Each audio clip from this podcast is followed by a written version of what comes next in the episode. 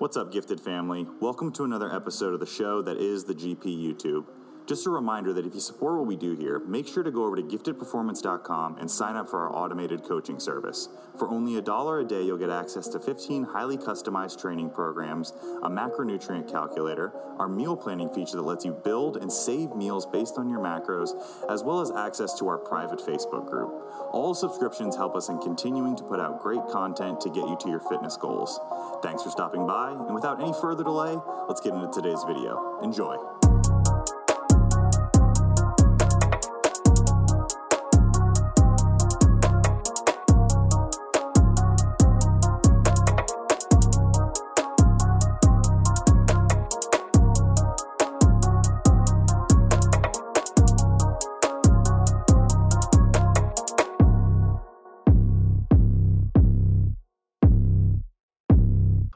Guys. Another episode of the GPP, the Gifted Performance Podcast, where we give you the information and practical takeaways to improve your own general physical preparedness. Today, we are talking sports nutrition with none other than the author of Sticky Note Sports Nutrition himself. Go buy the goddamn book. There's your plug right there. Just go fucking buy it. Mr. Broderick Chavez. Uh, Broderick, how are you? And I'm well. Good. Good, good, good. Gentlemen, Paul. Hi. And Cameron Sheik. And we've got Ava in the back. Ava, what you doing back there? Licking your butthole? Doing a little butthole licking? No, nope, just a little scratching. Yeah, it's a little, never, a never a bad time for grooming. Never a bad time. we'll probably see her throughout the podcast scooting her little asshole across the carpet. It'll just be going back and forth. it's called self care, Paul. Think about it. well, based on the conversation before the camera was rolling, that could be any one of us. So the fact that it's the fact that it's playing out the way it is is probably best case. Broderick mentioned Brian Broderick, you promised you wouldn't bring it up. All right, so Broderick, what is what is what are the what are the latest happenings? It's been you know it's been months since we've had you on. What are the new projects looking like outside of the book? We will talk about the book, but what's uh what's been going on in your world? Staying busy in what are you Rhode Island? I always forget. I'm in Delaware. I'm in Delaware. Delaware. Pretty pretty easy to miss, but I'm uh about 200 kilometers east of Washington D.C. and about 200 kilometers south of Philadelphia, right on the coast. Um, what is going on? Um, well, you, you, mentioned the book and you said we talk about the book, but the reality is there is something about the book you, are probably not aware of. Is um, e- each quote book is really a chapter in the slowly forthcoming opus. So the nutrition quote book is really meant to be just a chapter in a grander book, which I'm working on. All the various, you know, the the the uh, HRT uh, TRT, you know, chapters coming forthcoming, and then an actual chapter on AAS and chapter on ancillary drugs and et cetera. So there's a lot of additional work just in the book coming, and um, I guess really with me the big news is um, you know just the, the athletes I manage. The world is a shit show right now. So you know the, the Tokyo Games are on again, off again, in flux you know the Arnold Classics are postponed to the fucking end of time. So really, the the big news is there momentarily is no fucking news. That's kind of the big news. Yeah, it's kind of depressing. Um, now, a random question that I had for you, just because sure. I'm curious. When you sit down to write a chapter, a book, a section, what is your what does your process look like? How do you actually go about putting words on paper? Because everyone's got kind of a different way that they do things. Well, actually, that's a fucking fascinating question in and of itself. The reality is, um, the sticky note concept came about an entirely different way. I have a staggering propensity. I mean, this is just my trash pile. You know what's fucked up? I, I was about to make a joke. I was about so, to make a joke that he just goes around and just grabs sticky notes from everywhere, piles them up on a desk, and just goes through them one by one, typing. Not a joke; it's reality. Well, literally, literally, it goes like this. I write sticky notes, just of all sorts of shit. Um, I use Evernote. Evernote has this very cool little feature where it recognizes the, the shape and color of sticky notes and then files them accordingly. So I literally just write sticky notes and then I snap pictures of them with my smartphone. They go off to Evernote. And then either myself or my research assistant later then goes through them and calls them out and says, redo this only artier, redo this only better, add this word. And basically, my schizophrenia slash bad memory slash just spastic desire to write st- sticky notes is the pro- the progenitor of pages in the book. And then I'll have a sticky note that literally says, "Here, actually, just stay right there. I'll show you. It's over here. One of my journals, and I just write sticky notes and uh, let's see, you know, something like that will happen. And then I saw that one yesterday. Saw that one in the story yesterday. Becomes, you know, that sticky note becomes the centerpiece of a page, and then I just start writing, you know, just literally pencil in text around it, and it becomes, you know, it becomes a a note. Now, on a separate point, I got something out of college that most people probably didn't get. I did not get a lot of actual material. Like I didn't leave college with like, oh, now I understand the Krebs cycle, or no. I actually left university more with a process than a, than an information set. I had a very very good mentor is really the only word I could think of who taught me a very good method of distilling information. So I think maybe my sticky note thing came from that. When I read a textbook or any book, I write down very like bullet point fundamentals. Like here's a fact, here's a question, you know, stuff like that. And then I expand that and I expand that. Then later I take an entirely separate sheet of paper and I distill that into the smallest lowest number of characters. I have this distilling process that kind of ultimately, if it works properly, kind of goes from a chapter in a book to a sticky note. And so that whole like super distillation process is kind of my basic MO for my own personal way of absorbing information. And it was just very natural for me to convert that into, well, here's my version of a fucking book. It's basically just every sticky note is a distillation of some chapter in a textbook. You yeah. just reverse engineer that. And it What's makes that? sense because it's it's taking these complex topics and even hmm. even even the marketing itself, the naming of the book, Sticky Notes Sports Nutrition, is yes, it's your process, it's sticky notes, but it's also like, hey, let's make sports nutrition easy enough so that we can put it on sticky notes so that the people who need to understand it, the coaches and the athletes who are out there, they can understand it because it's been simplified inside of your brain and distilled inside of your brain. Right, and that's and when I it, it, it's it's interesting you bring this up because this is a conversation I would really would never have because I just don't really give a shit about explaining myself. I, I really am just not that kind of guy. Um, but but here here's the perfect opportunity. When I finally finish the the tome, the opus of every chapter, you know, covering every aspect of this, what I will probably do or at least what I should do, is write some sort of uh, preface that explains the sticky notes are basically the equivalent of buying the cliff notes. You know the here are the answers, but it's still incumbent on you to go back and actually fill in the information gap between the question and the answer. So you know, owning or under or even applying the sticky note sports nutrition or the sticky note, you know, TRT or HRT will give you the, the correct information to get started, but it doesn't give you any of the whys. It's still incumbent on you to seek out the fucking whys. But ultimately, like that's kind of what's important to people and to coaches and being better at what you do. Like, you know, you could explain the process of protein synthesis, but like a coach doesn't need to know that. They just need to know you do this, this, and this, and muscle gets bigger. Yes, a coach a plug and play coach, yes, they only need the good answers. But in my opinion, the coaches that have the potential to be great coaches go to the trouble of figuring out the fucking why.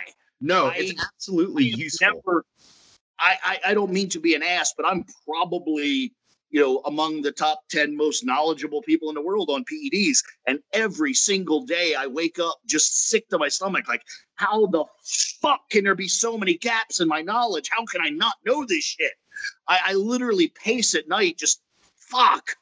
So I think the whys are pretty goddamn important, which is comical that I published a book of answers with no whys.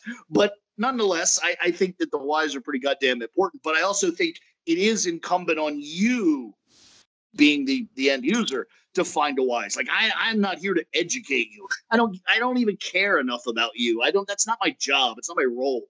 But in my own personal pursuits, I distilled these answers and I'm happy to share them with you for a mere 10 bucks. That's no, that's I, literally my attitude. No matter how bad that attitude is, that's my attitude. No, I absolutely agree. Like knowing the mechanisms, the whys, like it's hard to think critically without knowing having deeper understandings. And like when you do have a deeper understanding you can also better recognize bullshit and like you know develop develop new ideas that that just make fucking sense versus just doing a bunch of shit that doesn't make sense hearing shit and being like oh i'm gonna try this. And you could have already known that hey that was not that was probably a bad idea you know? Sounds like every contest prep i've ever read so, Broderick, give us a rundown on, and, and this is mentioned on the website, and we'll kind of put those links below, but discuss who the book is for, who is it not for. So we won't just talk about the chapter. We'll just talk. We'll talk about the tome as a whole, um, as you call it. I, I, like that name for it. Um, who's it for? Who's it not for? Um, and what was the big motivation behind behind writing it? Um. Well, last thing first, and I and I don't uh, this is not even the slightest bit meant as sarcasm, although I'm sure everyone will take it as such. Um, the, the motivation was not to create a commercial product. The, the motivation was exactly what I said. I have this process of distilling things down to the most simplistic form. And I did that in enough different categories and vectors and, and areas that people became interested in in that in the notes in the material that I've collected to the point where people just literally started offering me money for it. Like I, I will, I just want that. Just sell me that. Like let me have access to your Evernote folder, and I'll give you this money. And that, in and of itself, became the impetus for well, I ought to, you know, have somebody other than me knock off the rough corners. You know, put some proper grammar and punctuation on this, and and and it's obviously worth something. And that's literally actually where the website itself came from, and then the the, the final iteration of the of this you know kind of book. Um, that that's that's where it came from. As far as who it's for, it's literally for that person that wants the correct answers with the, or at least to the best of my understanding and the best of my available abilities to supply um, with the least amount of obfuscation marketing and bullshit it is just the correct answers that nothing more. No pomp, no circumstances, very little explanation. It's not for the fucking show me the study assholes. All of Menno Henselmans' people can get syphilis and die. I don't have a paper one in this book. Fuck them. Okay. If they want to find a paper, they can spend their own energy to find a fucking paper that supports it. But rest assured, when they finally look up the information, there will be a paper because it's the correct fucking answer.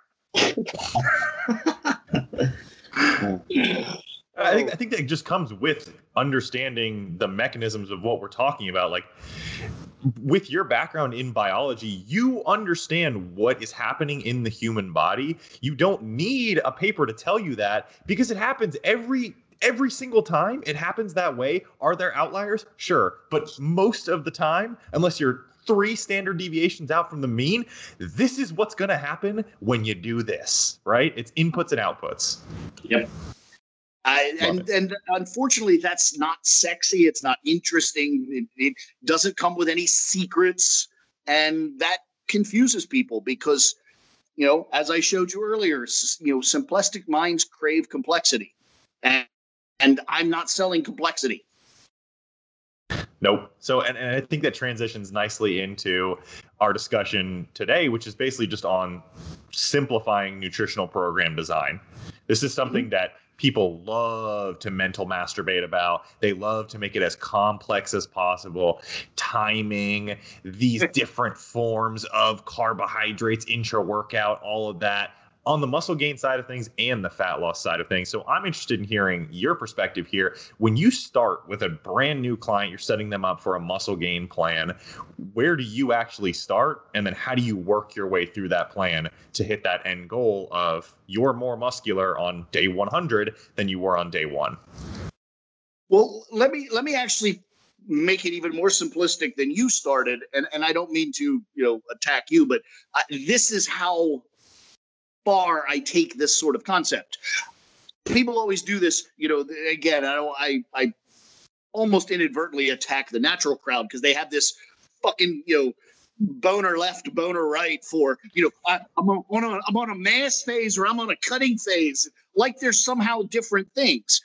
It's bodybuilding, folks. Two words, compound word, body. That's pretty fucking obvious. Building. that's pretty fucking obvious. There's nothing else. It's all about building. So, what builds muscle? Exercise. What burns fat? Muscle. So we do the exercise to build the muscle, to burn the fat. The fucking equation's over. so there's no phases.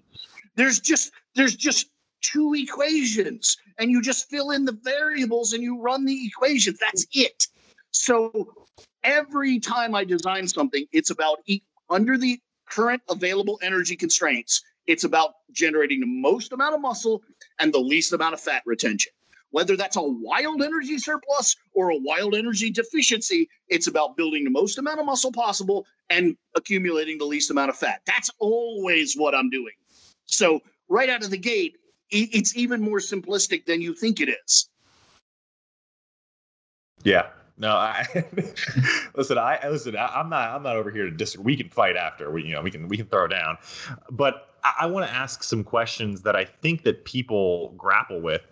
They shouldn't be grappling with them, but they. I still see them pop up all the time. People ask things like, "How do I periodize my muscle gain throughout the year?" So they and they talk about it, like you said, in phases of like, here's my, you know, here's my four mesocycles of, of muscle gaining. And then I've got my mini cutting resensitization period. But like you said, it doesn't have to be that complex, right? No, and and I think there's a whole bunch of words there added for marketing purposes that don't belong there. Is there such a thing as being overly fatigued and not being able to eke out progress? Absolutely. And in which case, if you want to use the language of deload, fine. You need a period of reduced stress to compensate for the gradual and eventual accumulation of stresses. So you do a number of mesocycles, you know, of escalating volume and escalating calories, and fatigue accumulates to a point where you need to reduce said fatigue. So yes, there's some whether you want to call it, you know, a deload or resensitizing or whatever. The real word for that circa Hans Selye, circa 19 fucking 20, is called rest. It's as old as the fucking hills. It doesn't require extra words or extra marketing. It's called rest. And you insert rest. And then after the rest, you go, now what do I do? Oh, well, I go back to building muscle. And you start that whole process again. The, the, the complexity is an artifact of people's desire to get something for their money. It's not science, it's not biology. It's simple checkmark Hans Selye. Stress, response, either overcome or get overwhelmed. Repeat, refucking Pete, refucking Pete. It's how you get calluses on your hand. It's how you get a suntan. It's how you know cells are you know, red blood cells oxidize. It's how all of biology works. It's that check mark type deal. Good. So I'm I'm a complete beginner to training. How do okay. I set how do I set myself up for for decades of muscle growth. I think people are very focused on the here and now. How do I make yeah. sure that five years from now I'm more muscular than I was, and then five years from then I'm more muscular than I was, and I continue to make progress? Okay. Well, the probably the very first thing is understanding some very fundamentals. And outside of the first year, or sometimes even less than the first year, outside of that initial nubile I refuse to word, use the word noob. But outside of that initial nubile, you know, unstressed scenario, for a natural athlete, even a natural athlete with excellent genetic potential, progress needs to be scaled against reality. You guys are all professionals in this business. just independently, what is the average, above average, natural bodybuilder accrue in a year? Five pounds? I mean, that that's probably robust. What do you would you say that's in the ballpark? I think that first year maybe a little more, but it tapers down. I'd say over a career. Huh? What's up? Outside of that initial, you know, period of, you know, shock and awe, the the year to year grind, the average natural athlete makes somewhere between zero and five pounds a year progress. That oh, seem oh, reasonable? Yeah. All right. Let's just let's just ballpark call that three pounds. Okay. That that's how you first of all, that's your expectation. So you go, all right, what should I weigh 10 years from now? The answer is maybe 30 pounds more than you do now. So once you put that in place, everything else falls into place. What's wrong with this whole you know, bulk and cut and all this bullshit is those that demographic is comparing themselves to a demographic that has legitimate store-bought superpowers. And yes, myself and you know Ronnie Coleman and other people can gain 30 pounds in 10 weeks, but a natural athlete can't. And so they they kind of conflate the realities and basically just alternate getting fat and getting skinny and calling it progress. If you really just want to get linear escalations in muscle mass, you need to move your expectations closer to that two pounds a year. And then if you put that into two pounds a year and then you you know dial down and follow some of the sticky note parameters, you go, well, mesocycles probably should be somewhere in the 12 to 16 week range. You start breaking that down into 16 week brackets. What's my actual rate of gain? And you find out, wow, I'm really only gaining one pound per mesocycle, you know, one pound of lean tissue per, you know, 16 week escalation, which literally comes down to, you know, what, uh, fucking 50 grams a, a week or something. It's when you start putting it in the proper context, all, I mean, all of these goofy concerns and goofy conflations go away. And but, honestly, oh, go ahead. No, no, go, no, go.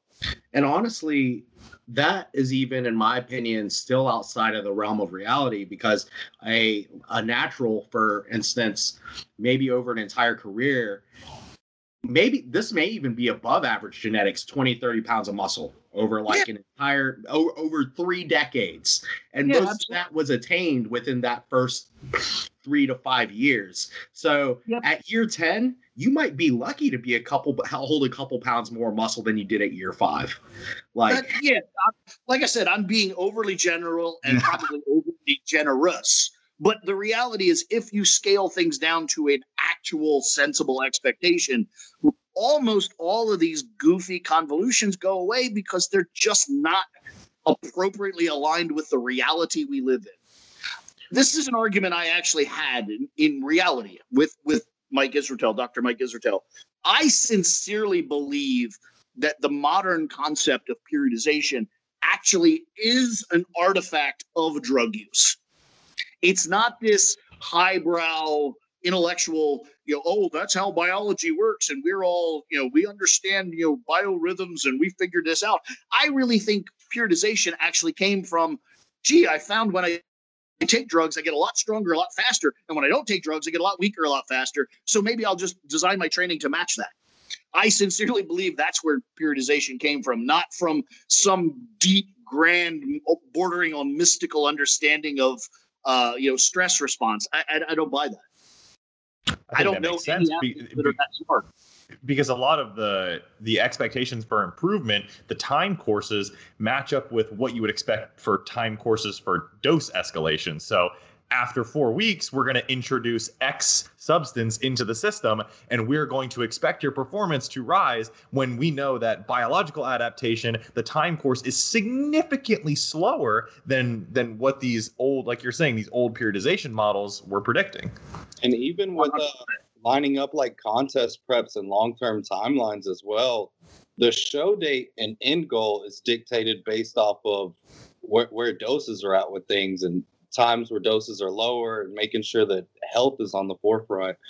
Um, so usually, you know, the supplements pretty much dictate how we timeline things. One hundred percent. And anyone who thinks otherwise, you know, literally is is either has their head in their in the sand or just has some something to sell that's contrary to that because that's the reality of it. And so when when I think when people get the most neurotic is when they leave that phase of early gains, like Paul was talking about. I, I would honestly say you've made probably ninety percent of your progress from day one to, I mean, year three maybe. Maybe even shorter than that. You've probably made most of the progress that you're going to make into your life. And that last 10% is when people begin to get overly neurotic and actually more times than not shoot themselves in the foot. Is that something that you would agree with roger um yes very much. And it's also you know coincidentally again you know i can't back off. I'm this guy. But i also think that's when the conversation of pharmacology should come into the equation. You know and i think you're you're right when you say that, Ryan.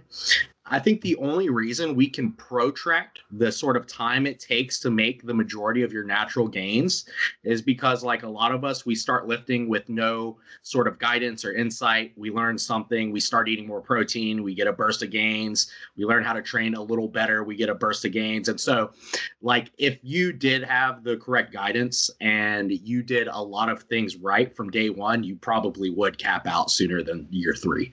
well, comically, I don't know if you guys are aware of this, but if you uh, there's there's three really really useful bits of it uh, literature, uh, and I'm going to say a name that makes many people kind of panic and pull away. But the the old high intensity crowd.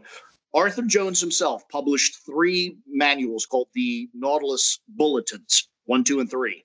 And one of the things that Jones mentioned in the Nautilus, the original, I think it was Bulletin one, was that something on the order of 36 months should be indicative of your life's potential progress. Yeah. And from 1972, I think, so literally almost as old as I am, that you know piece of information has been out there and just pretty shamefully ignored. And one thing that I, I hear friend of the channel Lyle McDonald talk about quite a bit is he t- because people always talk about you know if I had had the guidance from day one, I would be so much further along at this point. And quite frankly, they're they're just wrong. Like the the, yep. the thinking is backwards. You would have just arrived at your genetic potential at a sooner point.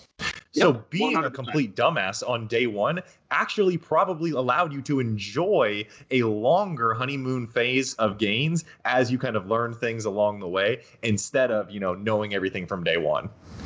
Yep, 100%. And the the, the thing that again, you you know, kind of what you pointed out is what people don't realize is the correct answers are usually reductions in all things.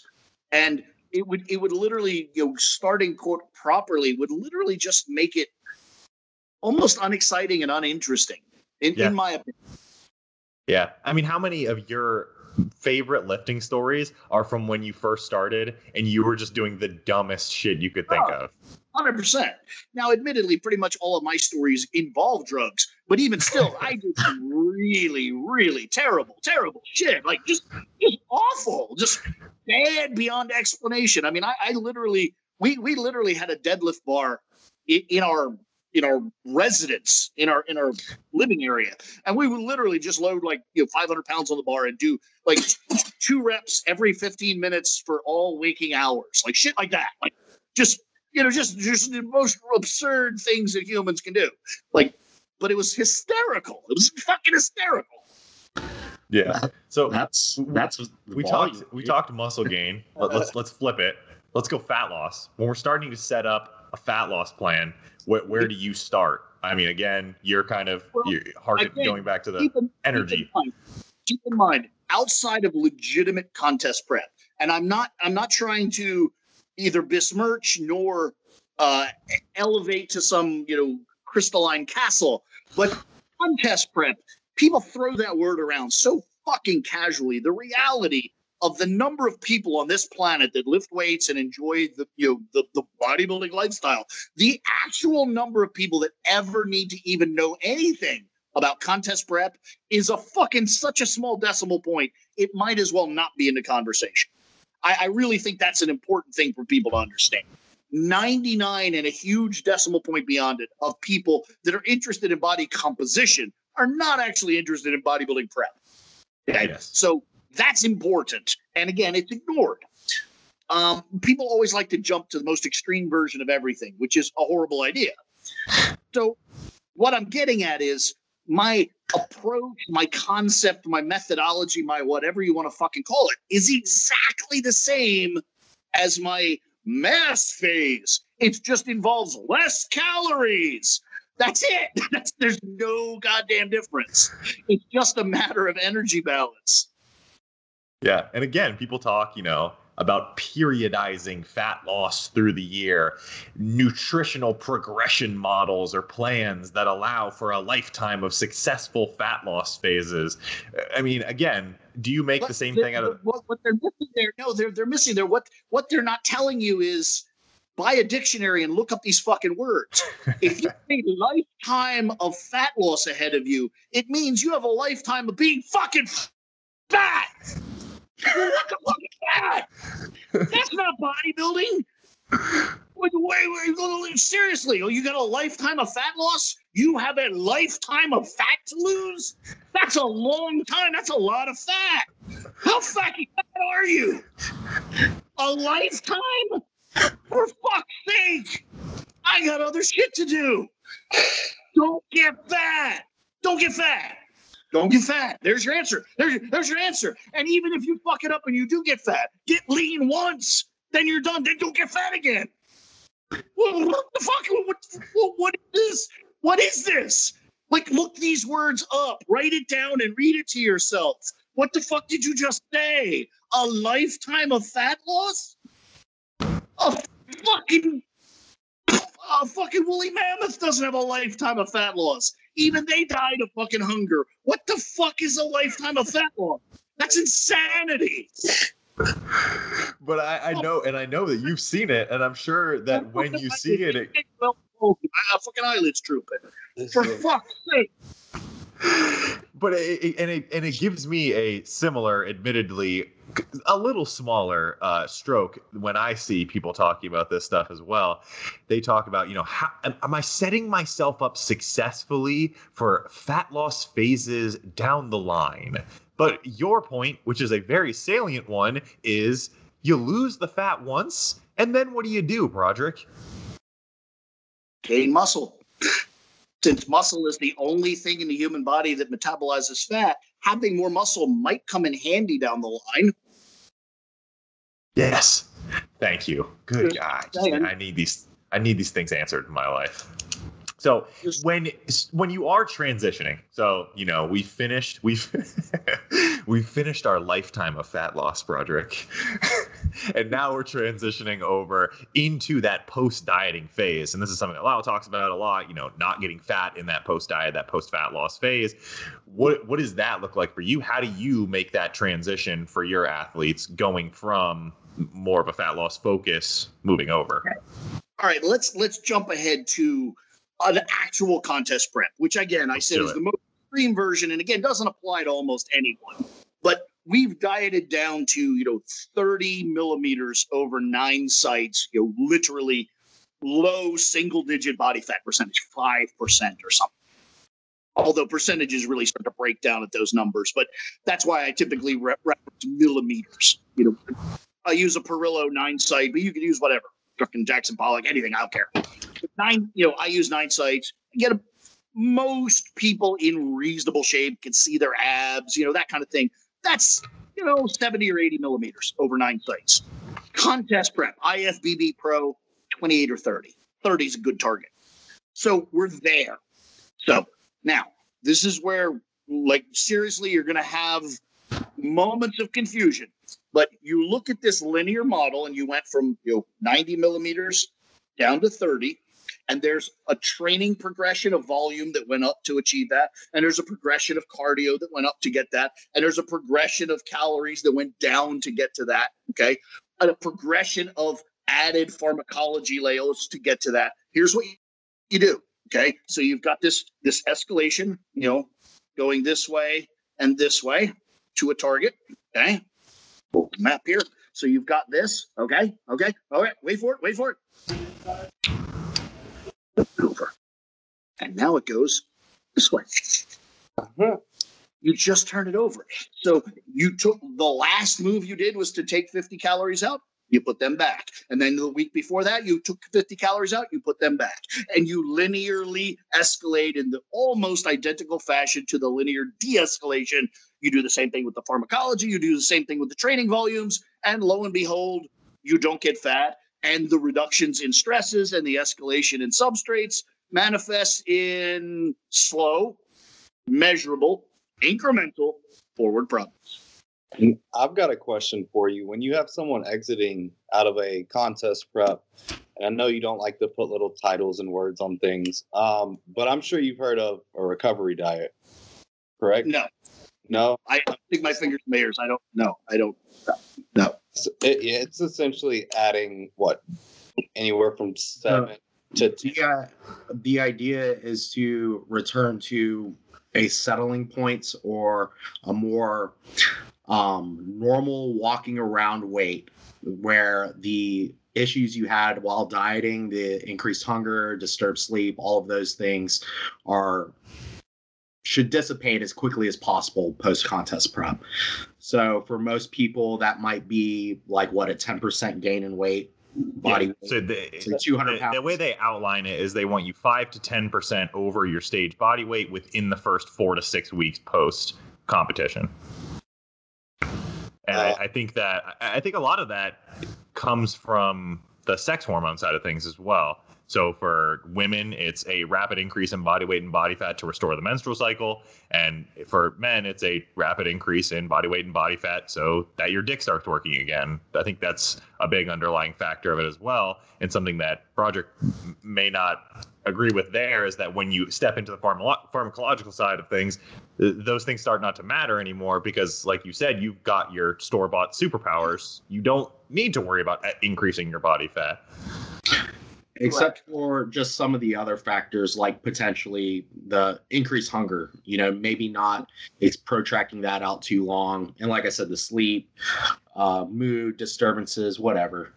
Because yeah. those are probably all relevant concerns to someone but not me. So and again bad labels on it but it's it seems like the and that escalations or the smaller increases in calories would m- mix more on the kind of like reverse dieting side of things. You like your contest prep is a car, you're going full speed ahead. Broderick is just saying, just put it in reverse and go backwards at the same speed that you were moving downward. Correctly, correct there. Very approximately. Now, those again in my world, those though your basic steps and organizations are concurrent and linear. The reality is the progress won't be concurrent and linear because chances are, in almost all cases, in a post contest environment, pharmacology is wildly truncated. So results are going to be different. Yeah. Also, I think, you know, a lot of we've been exposed to a lot of how the natural community and I guess a larger community now is taking up the the long diets that they've sort of, you know, contest preps 20 to 30 weeks. And you're speaking, I believe, you can correct me if I'm wrong, from the perspective of how many enhanced uh, clients take on shorter preps 12, 16. Um, they're starting preps probably most of the time in a leaner spot so they can do these along with having the pharmacology to do the shorter prep. So your reverse diet although it sounds like it could be something really protracted and long it's really not. Again yeah the, the a, a very rough idea again and contest prep such a unique thing that it really doesn't apply to almost anyone listening to this but for the sake of example uh, my rough post-it note rule on contest prep is jump on into DEXA, get a measurement. Okay, you're 15% body fat, you're 14, you have got a number. I typically say that plus two weeks is your prep window. So your body fat percentage plus two weeks is about how long it should take you to get in shape. So once again, there's efficiency in not being fat. So that that bring, actually brings up a good question that I've had for quite some time. The side effects post diet are more influenced by the length of the diet itself or the body fat at the end of the diet. 100% time time course. It's that's people try to make that goofy argument. You know, you Paul Borison was a really really smart dude. He tried to make that argument in pharmacology, and it doesn't work. If you have two identical bottles of, if you have two identical twins and you have two identical bottles of Dianabol in front of them, and one brother takes one tablet every day for 100 days, and one brother takes 100 tablets all at once, they both took exactly the same dose. However, the dose distribution over time radically affects the outcome. No different when just because you're talking about a drug, it's a stimulus. Dieting or behavior is a stimulus. The stimulus over time still affects the same sort of protracted results. So, so what do you make of these individuals that are advocating for these preps that are immensely long 34, 36, 40 week diets where we're aiming to lose 0.2, 0.3 pounds of body fat per week? I, I pay me more money. You need you need me more. there's and to be fair, there's needy people out there that need they they need you know attention. They need people. They're paying for a friend. They're paying for interaction. They they need, and it's a wonderful match. But I'm not going to talk to them, and I'm not going to be annoyed by them. I just fucking move on. Uh, so move a little quicker is your is your theory on contest prep. Start a little leaner, move a little quicker. You won't have those side effects at the end. Well, I mean, you probably still will, but like everything else in a drug-driven environment, the, the the changes will be faster because the means to which you're leveraging things is stronger. See, Paul, I told you, diet fast. Get that shit over with. No one likes to be in a diet for too long. Be done. Get it over with. Paul, Paul's perfectly fine. He did a 40 week prep. I was I was really fucking fast though. Like I I also lost like 45 fucking pounds. we, we finished that one and Paul's like, yeah, I'm never starting a prep like that ever again. no. Yeah have just gone with me. All right, let's move on to our next topic of the day. It's something that's gotten a lot of hype recently, a little bit of debate in the community here. Um, one, Eric Trexler has commented on it, uh, Dr. Eric Helms as well. I believe there's a podcast coming out with Steve Hall, I don't know, sometime soon here that has Israetel, uh, Dr. Israetel, and Trexler on it to discuss uh, what people love to hype up, and it is the, the P ratio. So I wrote down a, a very just kind of rudimentary definition of the P ratio here. Fraction or portion of an energy imbalance, and that can be a surplus or deficit accounted for by the body's gains or losses in total protein reserves. That sounds about right. Anything you want to add to that? That's sure. pretty simple. Yeah, we could work with that. That mm-hmm. can be our working definition.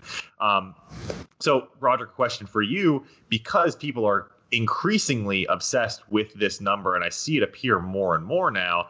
How, much stock should we really be placing in optimizing the P ratio? How, how do we optimize the P ratio? And then how much should we worry about that in terms of utilizing semi frequent mini cutting phases, keeping body fat on the lower side, keeping insulin sensitive, all, all, all that? Well, the, the, the, real answer is so uh, uh, biz, you know embarrassingly obvious. The, the way you maxim, maximize that ratio is take drugs. That's what drugs do. so, so basically, you can just close the entire argument right there. The application of synthetic androgen maximizes protein retention, therefore maximizes muscle retention, therefore minimizes fat gain, therefore maximizes your P ratio. The conversation's over. Shortest podcast in all fuck time. So there, there's your answer. Now, if you want to fucking jibber jabber yammer on about a bunch of fucking chicken neck fucking naturals, don't involve me in a conversation because I don't like them. I don't care. I so don't care. So I, I have a perspective where I'm I just wonder who the fuck does the conversation even matter for? Because when we just talked about this, naturals only have so much they can fucking gain anyway, right? And so the people that are worried about this fucking P ratio, they've been they they they already have their three to five years of training and they're trying to eke out the the smallest bit of gains they can. And then on the enhanced side well you have drugs. Like some of the biggest strongest fucking people in this world are fucking fat. You know mm-hmm. like a lot of these top world strongest men at, at various points they've been eddie hall was fat as shit. He's still fucking he's lost weight and he's fat as fuck. Like to me it's just an insanity. Like again, distill this down to the post it note concept. If you are a natural athlete, what variables are available to you? You have your genetics, which are invariable. You can't change them. You have lifestyle, which is mildly improvable, but chances are, to to his you know point, chances are they're already invested in the lifestyle of bodybuilding and therefore essentially maximized. What's left? Some kind of goofy fucking herbal supplement, some kind of nutty ass deer antler or fucking you know rodent testicle. But beyond that, the only other modular item is the one they're not willing to touch, which is drugs. So, what is all the yammering about? What is the conversation? You can only manipulate calories and training volume. Do that. Do that to your heart's fucking content. That's all you got yeah and the conversation is a kind of a conversation and it's it's just just it's just people driving themselves insane for the sake of of, of going insane. I can imagine that that broderick your purgatory your torture is you're a natural bodybuilder you're obsessed with a p ratio so you're using six week massing mixed in with four week mini cutting phases. Every 10 weeks you're just bouncing the ball back and forth. I'm gonna mass. Oh no i think i'm 21% body fat and need to be 20 to maximize my P ratio. Is that about is that about hell for you? Um, probably pretty close. I mean, you know, that would you know maybe I'd have to like, you know, intermit in between workouts, in between my double split. I'd have to do fucking podcasts with fucking natural idiots. That would probably, you know, that would probably be the only thing worse. Um, we could talk for 20 minutes about you know protein variety, whether it's better to have you know casein or whatever other protein they don't understand. Just yeah, hmm. that would. So, putting the people's mind at ease here, your general recommendation is if you are unwilling to enter the world of the enhanced side, you should worry about training. You should worry about eating in a surplus that will maximize muscle gain and minimize fat loss or minimize fat gain. And that's it. That is the end of it. Close the book would, and shut the hell up. Literally, I would set an upper and lower limit you know of whether you use millimeters or percentage or whatever whatever you know, diagnostic modality is available to you you would say i don't want to be leaner than 80 millimeters i don't want to be fatter than 110 and then i would literally have a constant sine wave like every bio literally every biological function the pulsatile release of growth hormone insulin testosterone all the precious things all these people talk about the blood plasma values are a, a low flat sine wave. That's how I would do that. A low flat sine wave of I would allow myself to accrue a small amount of body fat till I approached whatever I put as my cap. And when I get to that cap, I would pull back on a bit of calories, i.e., carbohydrates, and I would diminish a little bit to give me some of the room. So, in a sense, the bulk and cut is a real thing, but it's much narrower and much more protracted, and it's not jammed into bouts of gluttony and starvation. That's called mania. That's not called athletics. I mean, what's the what's the percent difference in terms of muscle gained over a lifetime for an athlete who will, for let's say a male athlete who allows themselves to get to 28% body fat and 25%? It's it's neg- it has to be negligible. It just has to be. Not only is it negligible, it might actually be opposite of what people think. It might actually be better the, the, the actual retention of nitrogen might be higher in a fatter individual because a fatter individuals typically has better leverages and therefore can lift greater loads. So I'm not even this. See, that's the thing is these assholes use this word. This is the, the buzzword in the natural community is optimized. They're going to optimize everything. They're going to optimize their TRT. They're going to optimize their insulin sensitivity. And the reality is that's a fucking fool's errand because that word is incredibly too inspecific. What are you optimizing? In bodybuilding, in physique minded sports, whether it's to win a trophy or just to get laid, in physique minded concepts, the optimization is a trade off between the absolute most progress you can make in one compartment and your presentation at some point you put an upper cap on i just don't want to be fatter than x because i don't like the way it looks or i don't think that the people that should be looking at me don't like it. That's how that works. Yeah so you're saying that it's more rooted in you know people being vain and wanting to maintain a certain aesthetic and then deriving theories around different p ratios insulin sensitivity blood glucose levels as opposed to actually optimizing it yeah, hundred percent, of course. And then mm-hmm. they just they just use language that kind of you know placates their own preferences. That's the age old concept between fitness and fatness. You you can have you can have there are people in the, there are players in the NFL, world class athlete playing the NFL that are clinically obese, but they have good blood pressure, good heart rates, good insulin sensitivity. They have high levels of fitness. How do you how do you weigh that out? How how can someone have fitness and fatness at the same time? Yeah. Yeah. And how uh, how is well, that? What, what are you optimizing that... there? Oh, you're optimizing the ability to put your head down and smash into another human being at 30 fucking miles an hour. That's what you're optimizing. Yeah. See, it just comes yeah. down to it comes down to specificity. You have to use language like a precision device, not this just blanket like a paint in a barn. Just I'm optimizing. Ah, fuck. I like how you brought up the trade-off with optimization because, like, yeah, a lot of people don't understand, or at least I feel, if you're doing everything you can, like to gain as much muscle as possible, like you're probably going to gain some fat. And if you're doing everything you can to lose as much fat as possible, you're going to be in a catabolic state. Like. Mm-hmm. Well, once again, people again, people just don't. I, apparently, they don't own dictionaries. Has anyone taken the time to realize that the metabolism of fat is inherently defined as catabolic. catabolism? Yeah. It's catabolic. So this idea that you can be anabolic and catabolic at the same time, well, that's not in my dictionary. That that's not a that's not that's I don't have that page. I wish I did, but I don't. Yeah. it's so funny. I'm, I'm going catabolic. I'm going catabolic just listening to this conversation right here. Well, that's the thing is if these assholes with the bulk and cut and the mini cut and the micro micro cut and the whatever, if they actually use the language that was appropriate, like anabolic and catabolic, or you know hypo and hypercaloric, and if they actually used the correct language and they said that out loud, they would be offended at their own words. They would be appalled by what they just said.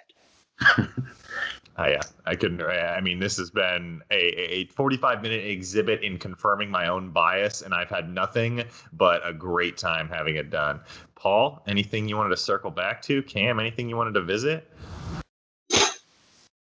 I'm good, I think.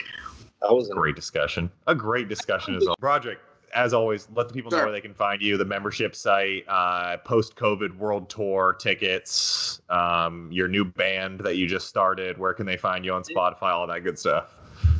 Um, well, the short answer is all of my uh, goodness is the same. Uh, if I am there, any social network, any domain, any anything, it is at teamevilgsp.com. So my website, my Instagram, Facebook, YouTube, uh, Twitter, whatever the shit I have is teamevilgsp.com.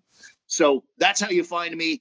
If you go to the main website, which is teamevilgsp.com, you will find a link to the member site, um, which I have uh, 15 bucks a month, 150 bucks a year. I have, oh shit, probably approaching 200 hours of live Q and A's recorded, produced, uh, about 200 hours of independent uh, material on PEDs, sports performance, nut- diet, nutrition training, etc. Uh, and of the last six months, I've been getting more and more material that's not me. So I've been bringing in other people. Uh, so the, the the, the site's taking on a bit more width and birth, a little bit more diversity. But that's that's pretty much what I've got going. Is what's um what would be your hot take right now on the Tokyo 2021 Olympics? It happens or it doesn't happen? You don't think no, happen? Um, I, I think they're about to engage in exactly what the Arnold Classics did. You know, the Arnold Classics went from you know spring to June to August to now they're saying September 11th for the Arnold, Ohio. Yep. And I probably shouldn't say this out loud, but I was given kind of a wink and a nudge that that September 11th is just a holding place for a final uh, postponement until next year. Um, so I'm fully expecting the 2021 Arnold Classic, at least Ohio, to not happen. And I'm working with a number of athletes for Tokyo, and we're also of the opinion that there'll probably be some sort of postponement, possibly relocation. Followed by, oh, fuck it, we just can't do this. Yeah, I, I, I think that even if somehow the games goes on, you're going to have so many countries that either can't bring athletes, don't want to bring athletes, that it's going to be so diluted to the point where it's basically just not the Olympics anymore. Well, the truth is, the Olympics haven't been the Olympics for probably the last you know four or five iterations with you know doping bans and bullshit and all the things and athletes jumping nations and so the, the reality is the, the olympics are probably a failed fading idea anyway this will probably just hasten it to let, let's just you know have professional sports and skip this bullshit yeah. Okay. I can get down with that. As long as weightlifting isn't canceled, as long as I get to see Lasha uh, snatch and clean and jerk at least a couple more times in competition, I'll, I'll be good with that.